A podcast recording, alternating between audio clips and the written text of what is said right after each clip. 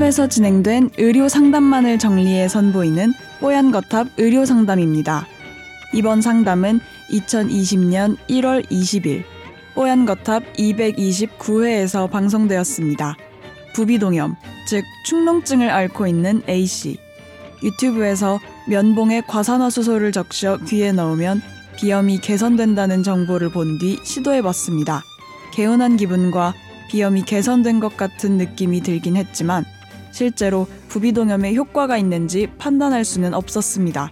이 방법은 실제로 부비동염 개선에 효과가 있는 걸까요? 오늘 뽀얀거탑 의료상담에서는 부비동염을 개선한다는 민간요법의 실제 효과에 대해 이야기 나눕니다. 뽀얀거탑에 사연을 보내주세요. 건강 상담해드립니다. sbs 보이스뉴스 골뱅이 gmail.com 팟캐스트 설명글에서 메일 주소를 복사해 붙여 넣으시면 더욱 편하게 사연을 보내실 수 있습니다.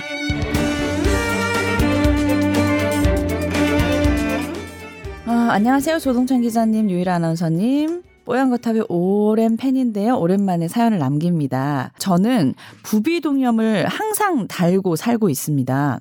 지금 업무 특성상 술을 마시는 일이 잦아서 음주 후에 염증이 더 심해지는 것 같아 마음고생을 하고 있습니다. 그래도 작년부터는 코 세척도 하고 가습기와 뿌리는 약도 사용하면서 조금은 개선 효과를 보고 있는 것 같아요. 자, 그래도 완벽하진 않고 요즘 찬바람이 불어서 더 고생을 하고 있는데 최근 유튜브를 통해서 과산화수소를 푹 적신 면봉을 귀 깊숙이 넣으면 보글보글 소리가 나면서 비염이 획기적으로 개선된다는 이야기가 있더라고요. 그래서 해보셨는데, 어, 뭐, 이렇게 보글보글 소리도 나고 뭔가 느낌 개운한 느낌도 들기도 하셨대요. 자, 근데 이게 실제로 효과가 있는지 궁금해 하셨습니다. 음. 네. 사실 얼마 전에 이제 개 구충제 논란이 있었죠. 네.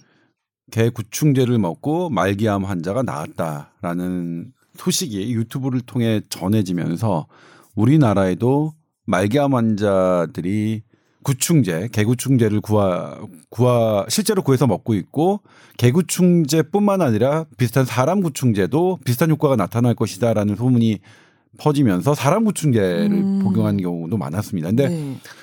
분명 개구충제와 사람 구충제가 암 환자에게 치료 효과가 있다는 근거는 없습니다. 네. 근거는 없는데 그러니까 그건 암 치료제로서 분명히 사용할 수는 없는데 그런데 이제 그런 사람 그런 암 환자들이 드시는 모습을 보면 말기 암 환자들이 그러니까 더 이상 표준 치료제가 없는 병원에서 딱히 어떤 치료법을 제시하지 못하는 말기암 환자들이 제가 확실한 임상 근거는 없지만 세포학적 측면에서의 아주 기초적인 연, 어, 근거는 있거든요.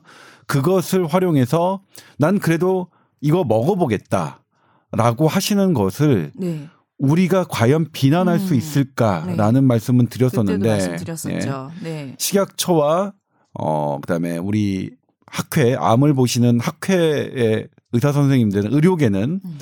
그렇게 하지 말라고 사실 좀 좀좀 냉정하게 어, 음. 어 판단하고 비난하시는 성명을 냈는데 네. 저는 어 제가 공개적으로도 뭐 글을 썼지만 그분들에게 팬벤다조 개구충제를 권할 수는 없겠지만 그들이 뭐 개구충제를 선택하시는 것을 저는 더 없죠. 비난하고 싶은 생각은 더 없습니다. 네. 권하, 권하고 싶지도 않지만 비난하고 싶은 생각은 더 없다. 어, 이런 말씀 드렸는데 근데 그 이후에 또 등장한 게 뭐냐면 네? 이 개구충제를 녹여서 네. 그것을 부비동염 코에 바르면 축농증이라고 하죠. 부위동염이 낫고 예. 알러지 비염 이런 것들도 해소 해소가 된다는 것들이 또 어, 유튜브와 블로그에 등장하기 시작했어요. 저에게 네, 이제 네. 제보 건건 그건데 네. 일단 그게 맞느냐라고 한다면 그건 사실 어떠한 근거도 없습니다. 그리고 제가 두 번째로 이제 관심 가졌던 건 그 현상이 실제로 있느냐. 네. 그래서 제 주변에 부비동염 있는 음. 친그 주 지인들에게 다 물어봤고 그다음에 네. 아토피로 고생하는 지인들에게 다시 다 물어봤어요. 너 혹시 어 개구충제 혹은 사람 구충제로 어 그런 너 네가 갖고 있는 음. 비염이나 음. 알러지, 아토피 이런 것들을 혹시 지금 시도하고 있니? 했더니 듣긴 들었는데 아유 그건 안 해. 왜 했더니 나 지금 먹고 있는 약이 있고 치료약이 있는데 네. 뭐 그런 게 없다면 모르겠지만 그 실제로 현상을 발견하지 못했어요. 그런 유튜브나 이런 것들은 많은데 그래서 저는 그걸 어떻게 그 우리 회사랑 논의했냐면 네.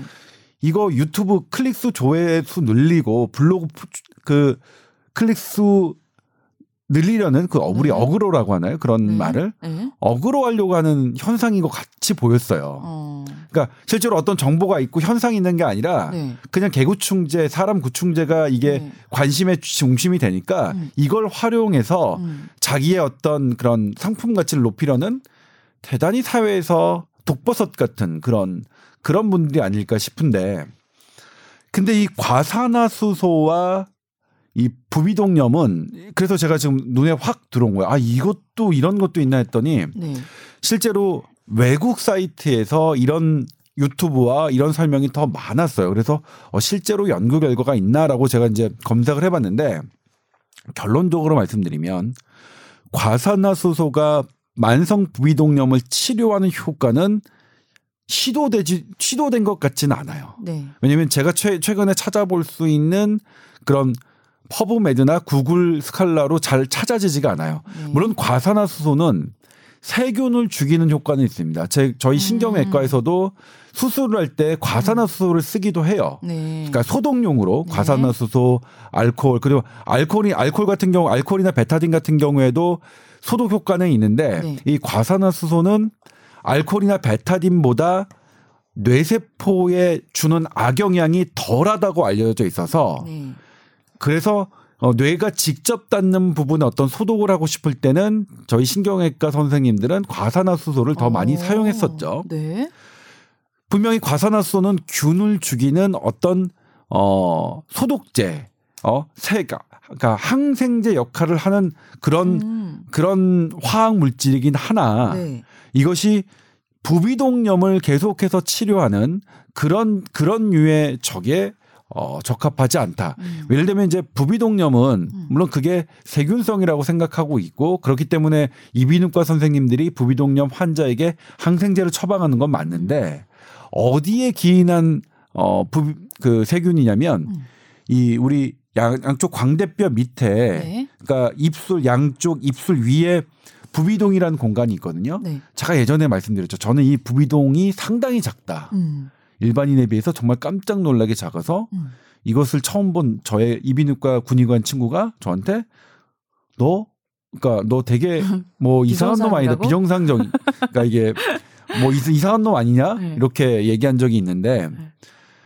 거기 안에의 세균의 감염이 원인이거든요. 그러니까 이것을 면봉을 찍어서 귀로 넣었을 때 그것이 그쪽에 도달해서 그쪽 세균을 없애겠느냐 음. 쉽지 않은 문제인 것 같아요. 연결은 돼 있죠. 네, 이게 그러니까 내이 내이를 통해서 그러니까 물론 고막을 통해서 고막 밖에는 이제 고막과 아 그러니까 고막을 통해서 음. 이 안으로 들어가면 우리 유스타키오관이라고 해서 네.